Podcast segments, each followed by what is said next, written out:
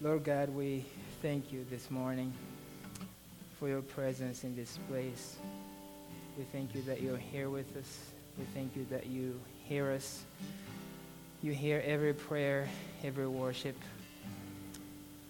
We thank you for your goodness, Lord, and for your love for us. We just pray this morning that you would open our hearts for what you have for us this morning. Help us, God, to humble ourselves before you and to receive your word with humility and to abide in it, Lord. Thank you, God, for your goodness, Lord. In Jesus' name I pray. Amen. You may be seated. Well, good morning, everyone. If you're new, my name is Jonas Ramos. I'm from Mozambique, Africa. um, I'll be sharing God's word this morning with you, and it's always a joy to be able to do this. Um, and it's something that we cannot take for granted or take lightly. So it's a privilege to stand here and just um, share the word with you. Uh, this week we're continuing with our series in the book of Romans. Uh, we'll be in chapter 4, Romans chapter 4, verses, verses 16 through 25. If you, if you have your Bibles, please grab them and go to the book of Romans. Um, I'm going to read uh, starting from verse 16 through 25, but because of the way it starts, uh, the verse 16, the way it starts, I think I'm going to start with verse six, uh, 15 the previous verse. It says, For the law brings wrath, but where there is no law, there is no transgression. That is why it depends on faith, in order that the promise may rest on grace and be guaranteed to all his offspring, offspring, not only to the adherent of the law, but also to the one who shares the faith of Abraham, who is the father of us all.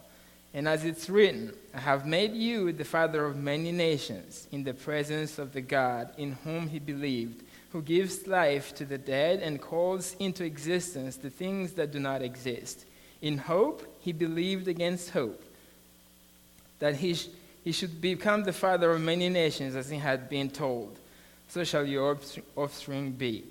He did not weaken in faith when he considered his own body, which was as good as, as good as dead, since he was about a hundred years old, or when he considered the barrenness of Sarah's womb. No unbelief made him waver concerning the, pra- the promise of God, but he grew strong in faith as he gave glory to God, fully convinced that God was able to do what he, has, what he had promised. That is why his faith was, cons- uh, was counted to him as righteousness. But the words it was counted to him were not written for his sake alone, but for ours too. It will be counted to us who believe in him who raised from the dead Jesus our Lord, who was delivered up to our trespass, for our trespasses and risen for our justification. Uh, I'm going to go ahead and pray once again. Lord, your word is life.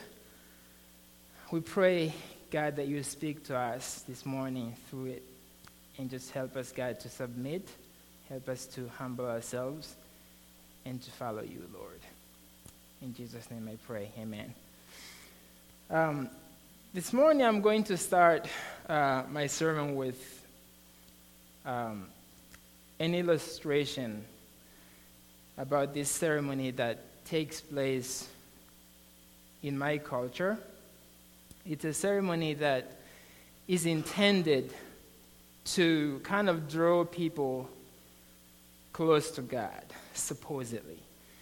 Um, in the local language, it's called esataka. Um, I know it's, it's weird, it's something that you don't understand, but um, that is how we call it in, in Makua, the language that I that I um, grew up speaking. Um, what happens in that, in that ceremony is every time somebody is going through trouble in life, every time somebody is having um, difficulties and things do not seem to be going well in their lives, the assumption is that the gods are angry with them. Um, and so the ancestors are involved in that. And so they carry out this sermon, uh, ceremony where the idea is to appease the gods, appease their ancestors, uh, to kind of erase that anger that they have against them so that things can start going well in their lives.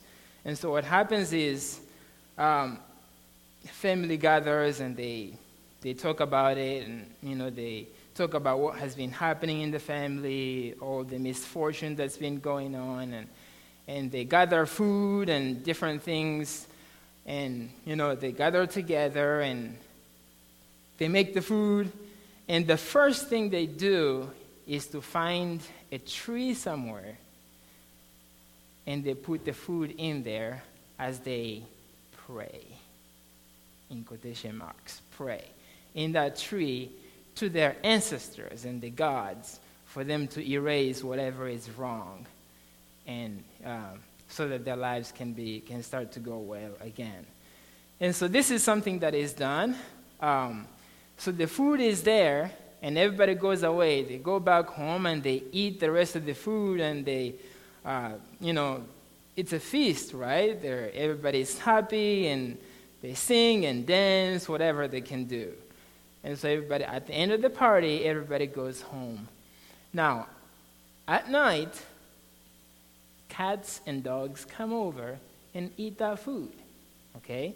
They eat it because the dogs are not fed the way they're not fed properly, right? They're so they come over and they eat all that food, and the cats come o- eat all that food, and they'll go away. The next morning, if those people go there and they don't find that food, they praise the gods that they have eaten the food. Okay, the gods have eaten the food that they were given. So they have received all those prayers. And the reason why I'm saying this is because it's something that people have in their minds that, you know, if they do that to the gods, they'll give them fortune.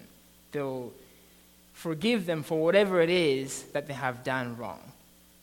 But what Paul tells us is something completely, completely different. God does not forgive us because of the things that we do to Him. Um, on the contrary, it's by His grace that He gives us righteousness. It's by His grace that He saves us. It's by His mercy that He forgives our sins. Not because of anything, any party that we throw to Him. Not because of any ceremony that we do to Him. Not because of anything that we might think that we have done better to Him. None of that but simply because of His grace, because of His mercy. Um, he gives us that which we do not deserve. Now, this morning, as we get into the book of Romans, um, Paul talks about a word here that is very, very important the word grace. Um, and it's right in verse 16. That is why it depends on faith in order that the promise may rest on grace.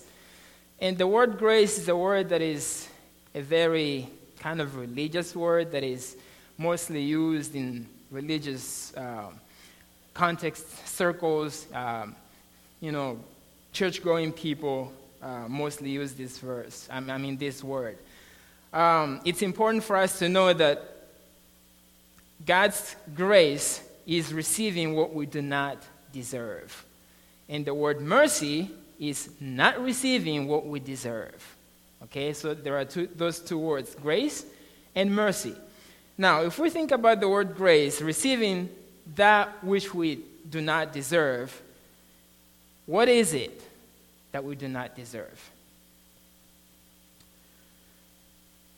We're going to go to that uh, later on in the sermon, but first let's talk about what we deserve. Okay? what we deserve is God's wrath.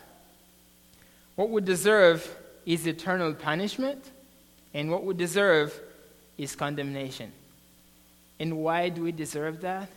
Because we have failed God, we have misrepresented God, and have sinned against God. God made us, He made the human being, and He said all was good. He was perfect, just the way He designed him. And when sin comes into the world, man redefines good and evil. He define, redefines it in his own terms. That which God called evil, man called it good. And that which God called good, men called it evil. And we can see that in our days too. Things have turned, have turned upside down. So we have failed God, we have misrepresented Him. That image of Himself that He put in us, we turned it upside down. Yes, we're still made in His image, but we have turned away from Him. We turned away from Him. Um, I have I've, I had a conversation once with somebody, um, a Muslim person, that asked me, when you say that God made you in His image, what do you mean exactly? Do you mean that the way you look, like you know, the way you look, that's exactly how God is?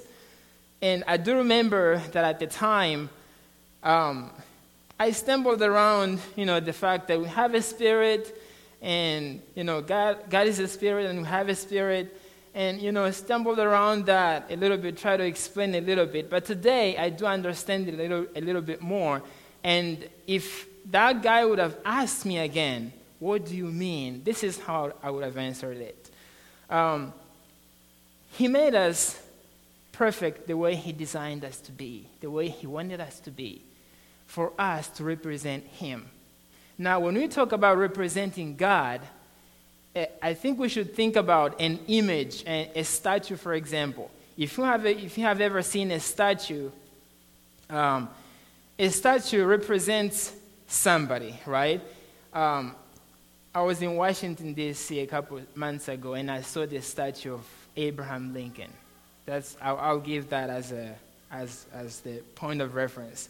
So the statue of Abraham Lincoln was way up high so when everybody looks at that statue, do they look at Abraham Lincoln? They don't look at Abraham Lincoln. They look at something that represents Abraham Lincoln as a way to remind them of a greater reality.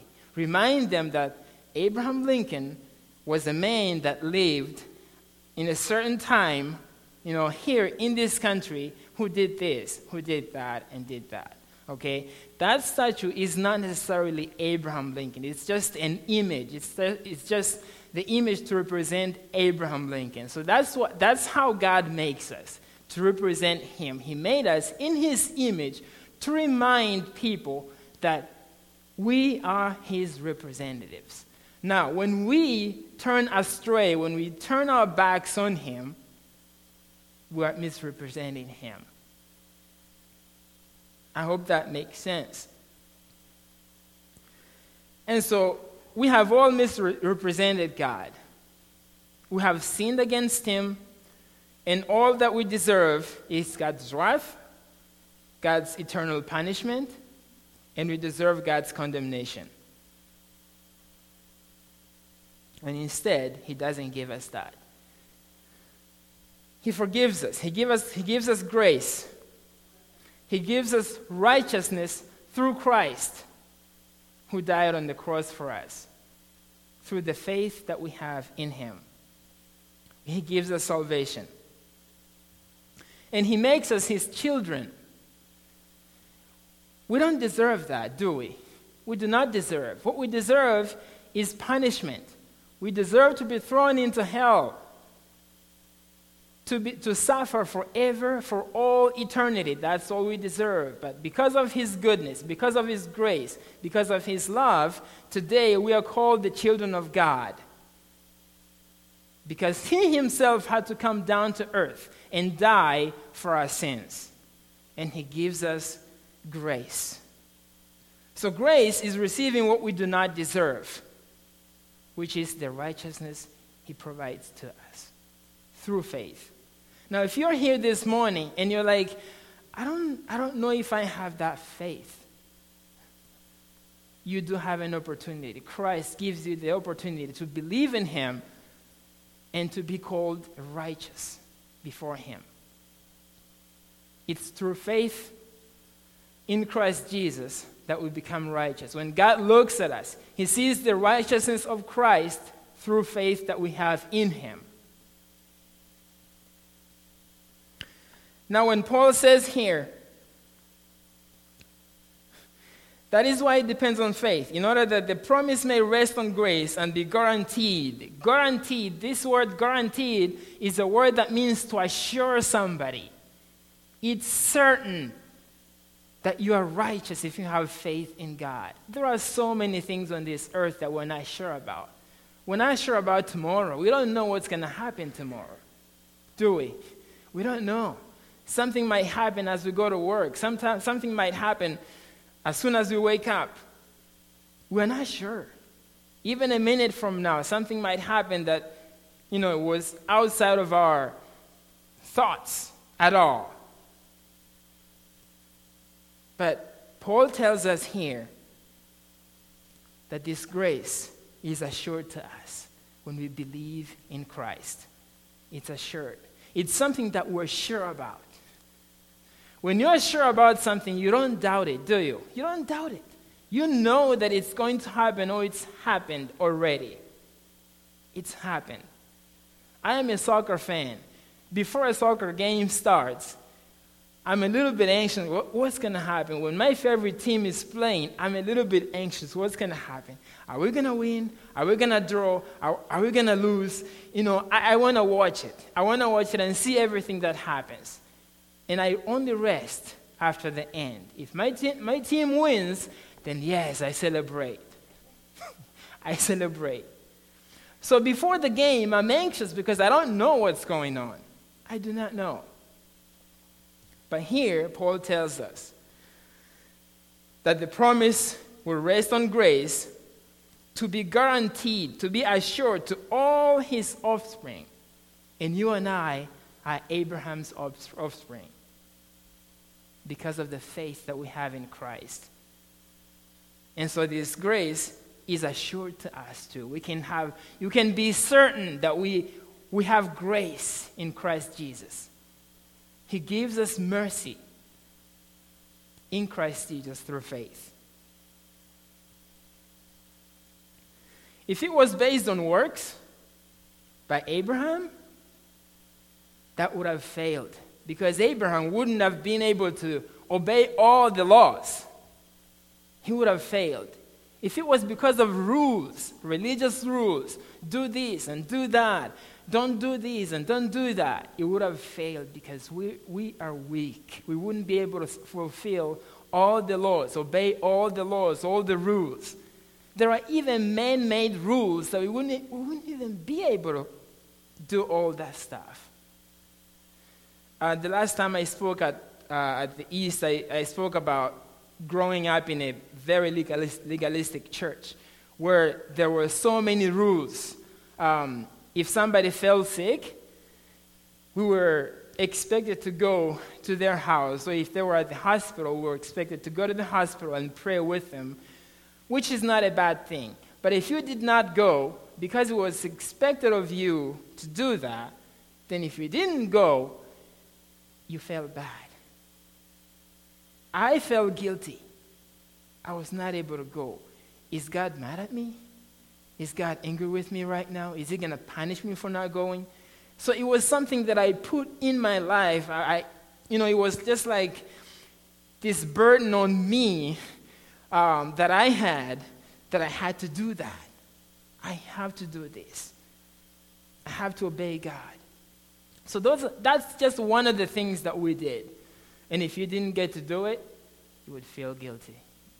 And now you can imagine learning about grace, learning about the mercy of God, I felt like there was a huge burden lifted out of me. I don't have to do this to be able to inherit the kingdom of God. I don't have to do this. That way, God can accept me. He accepts me the way I am. And when I do this, it has to be a fruit of what God has done to me, not doing it so that I can receive God's favor. And that's exactly the mentality that, that we should have. Amen. It was not by works. It was the righteousness came from the promise that God made to him. If he believed in him, he would make him right, he would make him righteous, and he would give him a son. And if it, were, if it was based on circumcision, I believe it would be only for the Jews because it was the Jews that the circumcision came, from, uh, came to. So it wasn't because of works or because of circumcision. None of that. It's just because of God's love, and He tells us to have faith in Him. And when Abraham heard the word of God, he had faith in Him, and he was counted as righteous. The same way that we're counted as righteous today from faith that we have in Him. It's by grace through faith alone, and it's guaranteed to you and to anybody in the world that believes in, believes in Jesus. Anybody. In China, in Asia, in Africa, Australia, anywhere. So it's a joy that we have brothers and sisters anywhere in the world through faith alone by the grace of God. And that is guaranteed, it's assured. It's assured to us. What a joy. And so, faith, as we can see here, faith is not just doing things for God. Faith does not even consist of agreeing with certain realities about the gospel, just agreeing that Jesus came to earth and he died for us. And we think that that is, you know, that's all about faith. It's not just voicing our, you know, voicing that we believe in Jesus, because anybody can do that, right? We can go out there and talk to somebody, and they can tell us that they believe that Jesus was really a man that came to the earth. And he walked the earth and he died on the cross. But that doesn't necessarily mean that they have true faith, saving faith in Christ. Because anybody can profess that.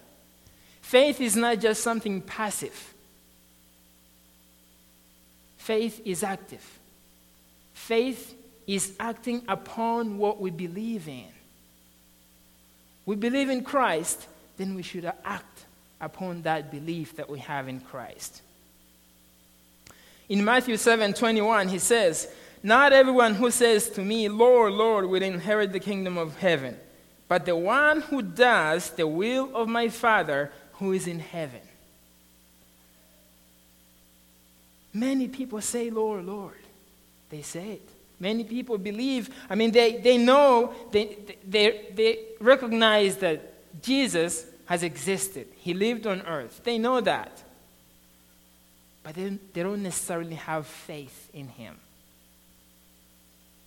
And in the book of Hebrews, Hebrews chapter 11, 6, it says, And without faith it is impossible to please him. For, for whoever would draw near to God must believe that he exists and that he rewards those who seek him.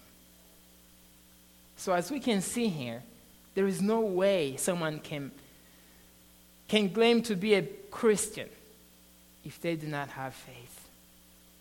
So, faith is something distinctive of us believers in Christ.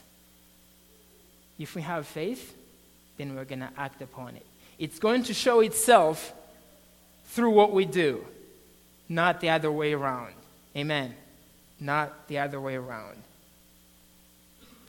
So we have here the, some distinctive qualities of saving faith. And number one of those that I'll be talking about this morning is saving faith is in God's Word. Saving faith is in God's Word. And we can see that in verse 18, which says, In hope he believed against hope that he should become the father of many nations, as he had been told. As he had been told. So shall your offspring be. And so God tells him, Just, God just speaks to him. Abraham receives the word of God. And it's important to note here that at this time in his life, he was not a believer in God. Abraham, at this time of his life, he was a moon worshiper, worshiper. He was unconverted. He was an unbeliever at this time of his life. So God comes to him and he makes this promise to him. If you will believe in me, this is going to happen. This is going to happen. And Abraham believes in God. And that is why it's counted, he's counted as righteous. So believing in God is trusting in Him. Abraham trusted in God that whatever word that God had spoken to him, it was going to happen. He committed himself to God, knowing that God was sovereign and his word was true. He trusted. Abraham relied on God and he rested in God. And let's, let's just imagine that, brothers and sisters. Someone who's unconverted, he doesn't know God, he worships other gods, he worships idols, he worships the moon, he worships different gods of the land. And the true God comes to him, and he speaks to him, and he hears God's voice, and he truly believes. That's remarkable. I believe Abraham probably had, he had never heard about this true God, which is why he was worshiping the other gods. But he hears God's voice and he believes. And I've made a, transcript here of God's promise to Abraham. It says, I will make you into a great nation. I will bless you. I will make you, I will make your name great. I will make you a blessing to others. I will bless those who bless you. I will curse those who curse you. I will bless all peoples of the earth through you. These are some of the things that God had promised to Abraham. Okay? He promised to Abraham. And the only thing God wanted to, from Abraham was just to have faith in him. Abraham did not have to work at it, he did not have to do anything about it. He didn't have to strive so much to keep the law so that God would fulfill his promise. He didn't have to do any of that. But God made his, this promise. The only thing he asked from Abraham is that he would believe. Just believe. And Abraham did. And as a result, he was counted as a righteous man before God. And one, thing I'd like to note here from this, from this passage is the fact that this, in this promise, there was the gospel bound up in it. Because today, if we are the offspring, offspring of Abraham, it's through faith. It's because Abraham believed in God and that he is our family. He is our family spiritually. And so the gospel was going to come from his lineage. So God tells him to trust. He had a plan for the future, and Abraham doesn't know these things. The only thing he does at that moment is to believe and believe that God was going to do whatever he said he was going to do. Whatever. He believed it. And also bounded into this promise was the coming of the Messiah. So God had a plan for the future, but at, at first, He wanted to work with Abraham. And he, at this point in time in, in Abraham's life, he was working with him in his heart, and Abraham believed. And just believed.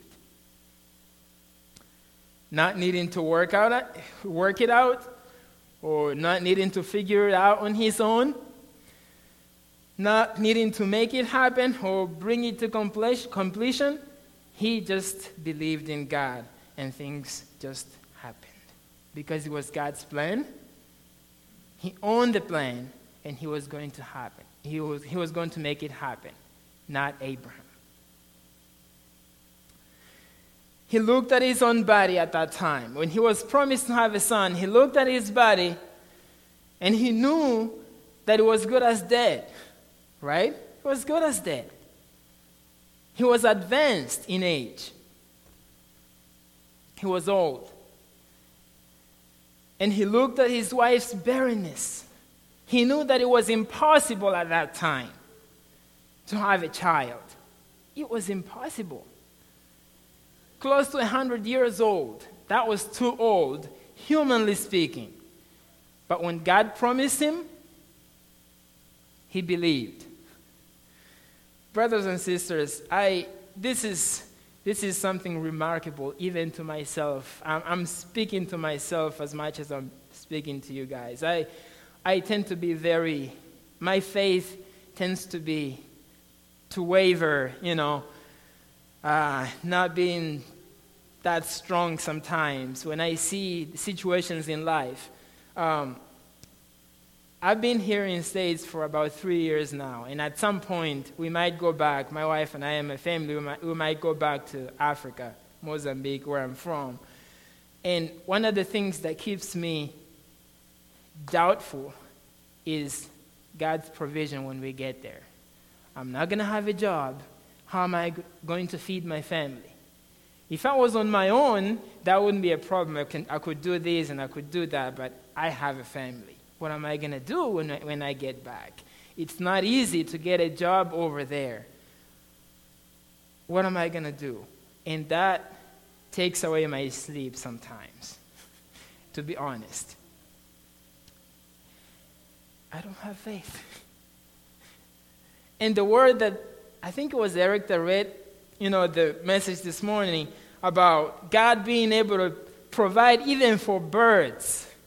He provides even for birds. How about me? He loves me.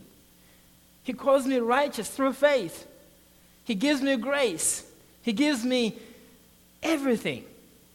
And in fact, in 1 Peter, it says, He has given me everything that I need for godliness and for life. He has given me everything I need, but I still doubt Him. I still doubt Him.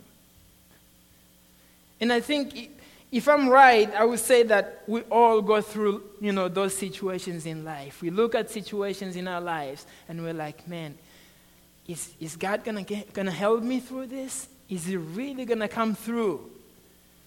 Is He really going to help me through this? But Abraham believed in the situation he was in. 99 years old. Think about a 99 year old man who is going to have a son. A woman close to that age going to have a son. That is remarkable. And Abraham just believed. He just believed. And what I'd like to highlight this morning is the fact that that God that made that promise to Abraham is the same God that we're gathered together to worship this morning. He's still unchanging. He's still the promise keeper. Whatever it is that He has promised to you, he is going to follow through. We can trust in that. We can have faith in Him because he was, He's going to do it. He can still be trusted. Just the way Abraham trusted in Him, we can trust Him too, that He was going to see it through. Amen. Maybe there is something that you've been hoping that will happen in your life. It, it still hasn't happened. If it's God's will, you're going to see it through. He, God is going to see it through. He's going to make it happen. Amen. It's, it's just simply by trusting in Him. It's by trusting in Him. But many times when things that we want don't happen in our lives, we tend to be discouraged with God, disappointed with God, but God gives us what is best for us. He knows what is best for us. He knows. And He gives us that. And many times we think that, we think that what is best for us is what we think is best for us, right? And that is why we get disappointed. We get disappointed. But God knows the best for us, and He does it for us. Amen. He does it for us. And the second point that I'm going to be talking about here, one of the characteristics of faith is saving faith is saving faith is in God's promise. God's word is God's promise, and we can find that in verses 20 and 21. No unbelief made him waver concerning the promise of God, but he grew strong in his faith as he gave glory to God, fully convinced that God was able to do what he had promised. What has had he promised? What did God promise to Abraham? To make him righteous and to give him a son. And Abraham was convinced. He was convinced that whatever God had promised, he was going to do it. And so he was credited as righteous, and he had a son because he believed. We may not have been promised to have a son in our days today or to be righteous because we're already righteous because we trust in Jesus. But the Word of God is full of promises for us. It's full of promises. And I tell you, again, this God that we worship, this God that we're gathered to worship this morning, He's a promise keeper, brothers and sisters. He will always keep His promises. He has promised to be with us. In Matthew 28 18, it says, And Jesus came and said to them, All authority in heaven and on earth has been given to me. Go therefore and make disciples of all the nations, baptizing them in the name of the Father and of the Son and of the Holy Spirit, teaching them, teaching them to observe all that I have commanded you. And behold, I am with you. I repeat that I am with you always to the end of the ages. Brothers and sisters, Jesus is with us. It's good to believe and to have assurance that He is with us always. I know that there are times in our lives that it doesn't really seem like He's in us or He's with us. It doesn't seem like that. But we should believe and have faith that He's in us and He's with us throughout our lives. Amen. He's with us. And many times we think that the sign of being of Jesus being with us is when things go right. Okay? That's, that's not right. He doesn't promise that everything is going to go well if, if we trust in Him. He doesn't promise that. But somehow we have in our minds that when things go right, then God is with us. But when things turn upside down, oh, God is mad at us. God is not with us anymore. Maybe we have done something wrong. We have made him upset about something that we've done. No. If we look back in time, even the apostles of Jesus, they suffered. They had moments of turmoil in their lives, right? That is a characteristic of anyone that serves God. In the Bible, there are so many examples of people who have gone through hardship in their lives, but they trusted in the Lord.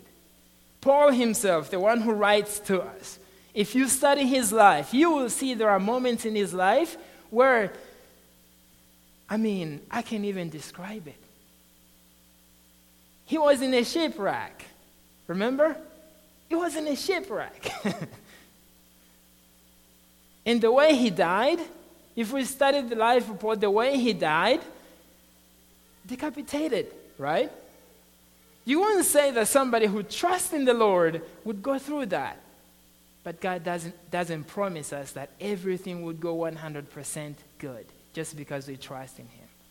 He doesn't promise us that. In fact, He said, In, in the world, we'll have tribulations. But trust in Him because He has conquered the world, He has conquered sin. And if you put your trust in Him, no matter what you go through in your life, no matter what hardship you go through in your life, He's going to see it through. He is going to see it through. Jesus himself talks about the cost of following him because there is a cost of following Jesus. There is a cost. In the book of Matthew 8 18 through 20, it says, Now when Jesus saw a crowd around him, he gave orders to go over the other, other side. And a scribe came up and said to him, Teacher, I will follow you wherever you go. And Jesus said to him, Foxes have holes, and birds have nests, but the Son of Man has nowhere to lay his head. Jesus did not even have a house. Now, a house is something that, it's something basic, right? Imagine somebody who doesn't have a house in America. When I worked in construction, we used to leave and go to different places. And I remember going through Dover, there was a, there was a homeless man that was always at the intersection between 30, I think it's 39 and 77 on the left hand side as, as you go towards Dover. He set up his tent in the, you know, underneath a tree, and he was there. It was cold, but he was always there. And every time we went through and I saw that, I was like, that man is suffering.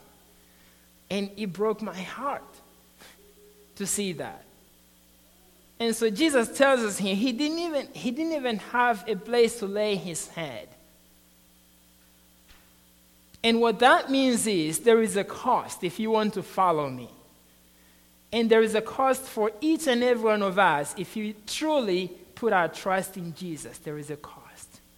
We're going to suffer. We're going to be hated for it. We'll probably die because of it, because of our faith. But we shouldn't let that put us down. We shouldn't let that put our faith down. Amen. Because Jesus, Jesus is within us. Christ is in our lives. He also has promised to work everything together for our good. And I know that the things that happen in our daily lives, sometimes they don't, they don't seem to be working together for our good. They don't seem that way. But God uses those circumstances to bring His glory to completion into the world. In Romans 8 28, it says, And we know that for those who love God, all things work together for good, for those who are called according to his purposes. So, brothers and sisters, if you are sure that you have been called to serve God, you can be sure that everything that God does in your life, it's going to be for his glory. And I know, again, I know, I know there are hurtful things. Sometimes what brings him glo- his glory is hurtful to us. It hurts us so much. And sometimes we find ourselves in a situation that we're asking, God, how does this bring you glory? Please tell me, how does this bring you glory? But it does. It does. It's just a matter of trusting in Him and acting upon it. Amen. Trust in Him and act upon it. And number three, he promises, he promises us that not, nothing can separate us from his love. Nothing can separate us from him. And that can be found in chapter 8 of Romans 38 and 39. For I'm sure that neither death nor life, nor angels, nor rulers, nor things present, nor things to come, no powers, nor height or depth, nor anything else in creation will be able to separate us from the love of God. In Christ Jesus our Lord. And we can be certain of that. There is nothing, nothing in this world, nothing on this earth that will be able to separate us from the love of God. And that is joyful to know. That is joyful to think about. And He knows that there are things in life that can disappoint us, right? And I know people that have gotten disappointed because of things that have happened in their lives. And they decided to leave the faith because they either got mad at God, they felt disappointed by God, and they felt that if He's God, then He's this God that made that happen, that supposedly made that happen, He cannot be a good God. So they left the faith. And what I would say about that is I'm not sure that person was truly a believer. Because if you truly have faith in Jesus, you know Him and you believe in Him, you know that whatever happens in life, it's just in His hands. That's a part of surrendering to Him, surrendering all to Him, and He'll take care of you. And again, it doesn't seem that way sometimes, but He's in control of our lives 100%. And there's nothing we can do about that. Once saved, saved forever. Once saved, saved forever. And I know there are people sometimes struggle with that. What about the sins to come? What about, you know, he can, yes, if you have been saved, he has forgiven you. Past sins, present sins, and future sins. I know we can struggle with that as well, but one thing that we need to remember is when Christ died, all our sins were future, right? they were future. Were future. So it's not hard for me to forgive all our sins. All we got to do is just to trust in Him. That this is a promise that He has given us, and He will see it through. Amen.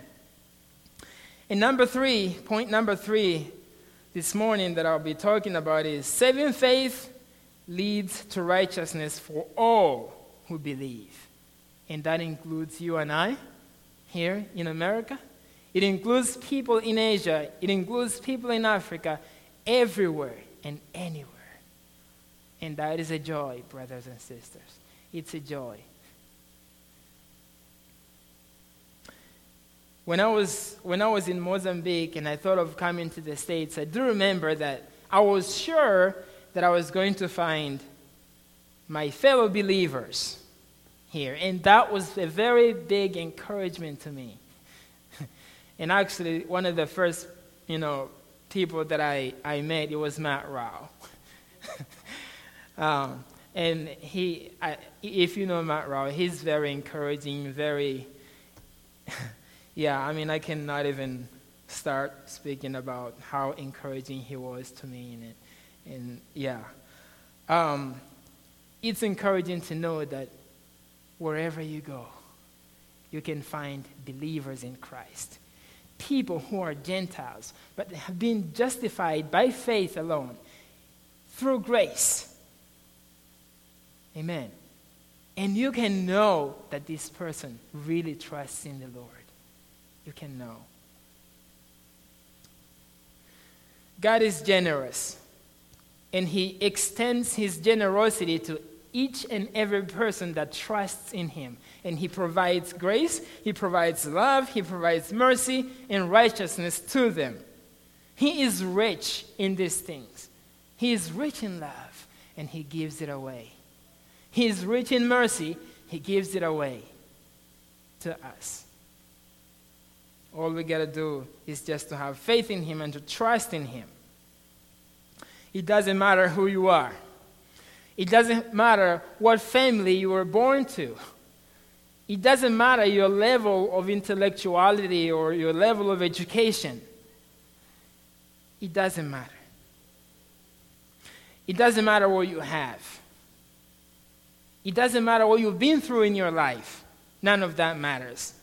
What matters is if you have faith in Him, He counts you as righteous before Him. That's what matters. And if we look at us, when we have a lot of something, do we give away? That's the contrast between us and God. You know, for us, we just want the more we have, the better, right? we keep it to ourselves. The more we have, the better. We keep gathering and gathering and gathering and gathering. we don't want to give it away. But God is the opposite. He's rich in love and grace and faithfulness, and He gives it away to His children. He gives it away.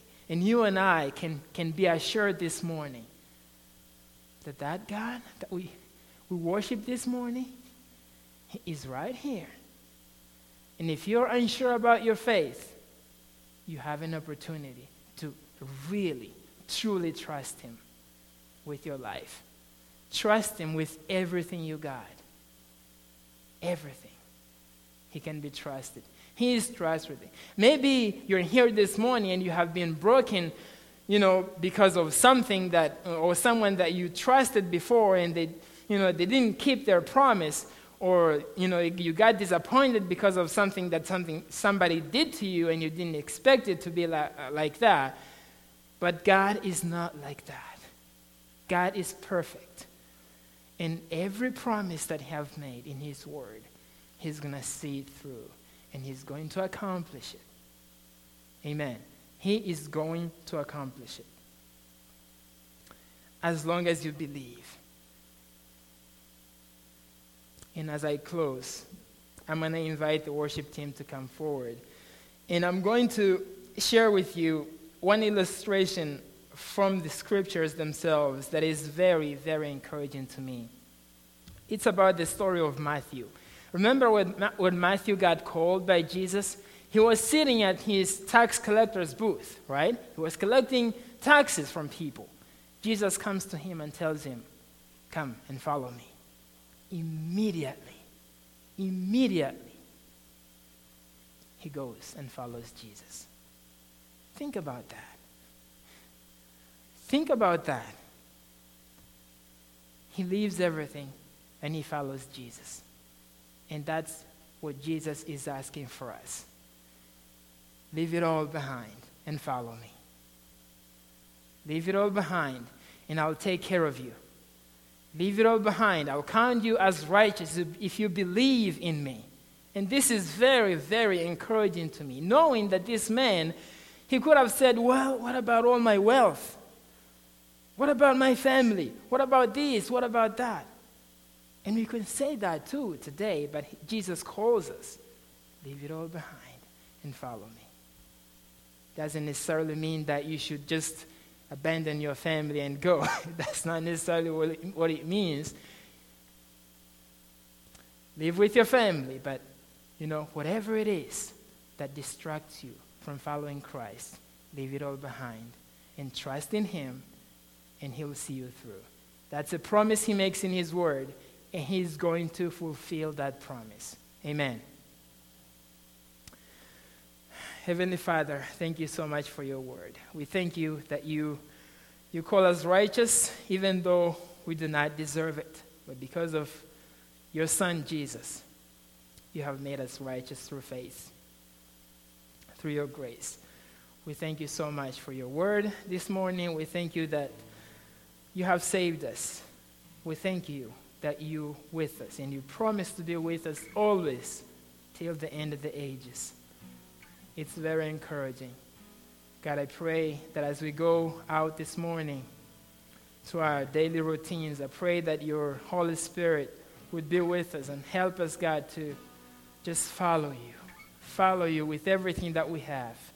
To trust you with everything that we have because you will see us through. Let us trust in that, Lord. Let us abide in you. Let us love you and let us trust you fully. In Jesus' name I pray. Amen.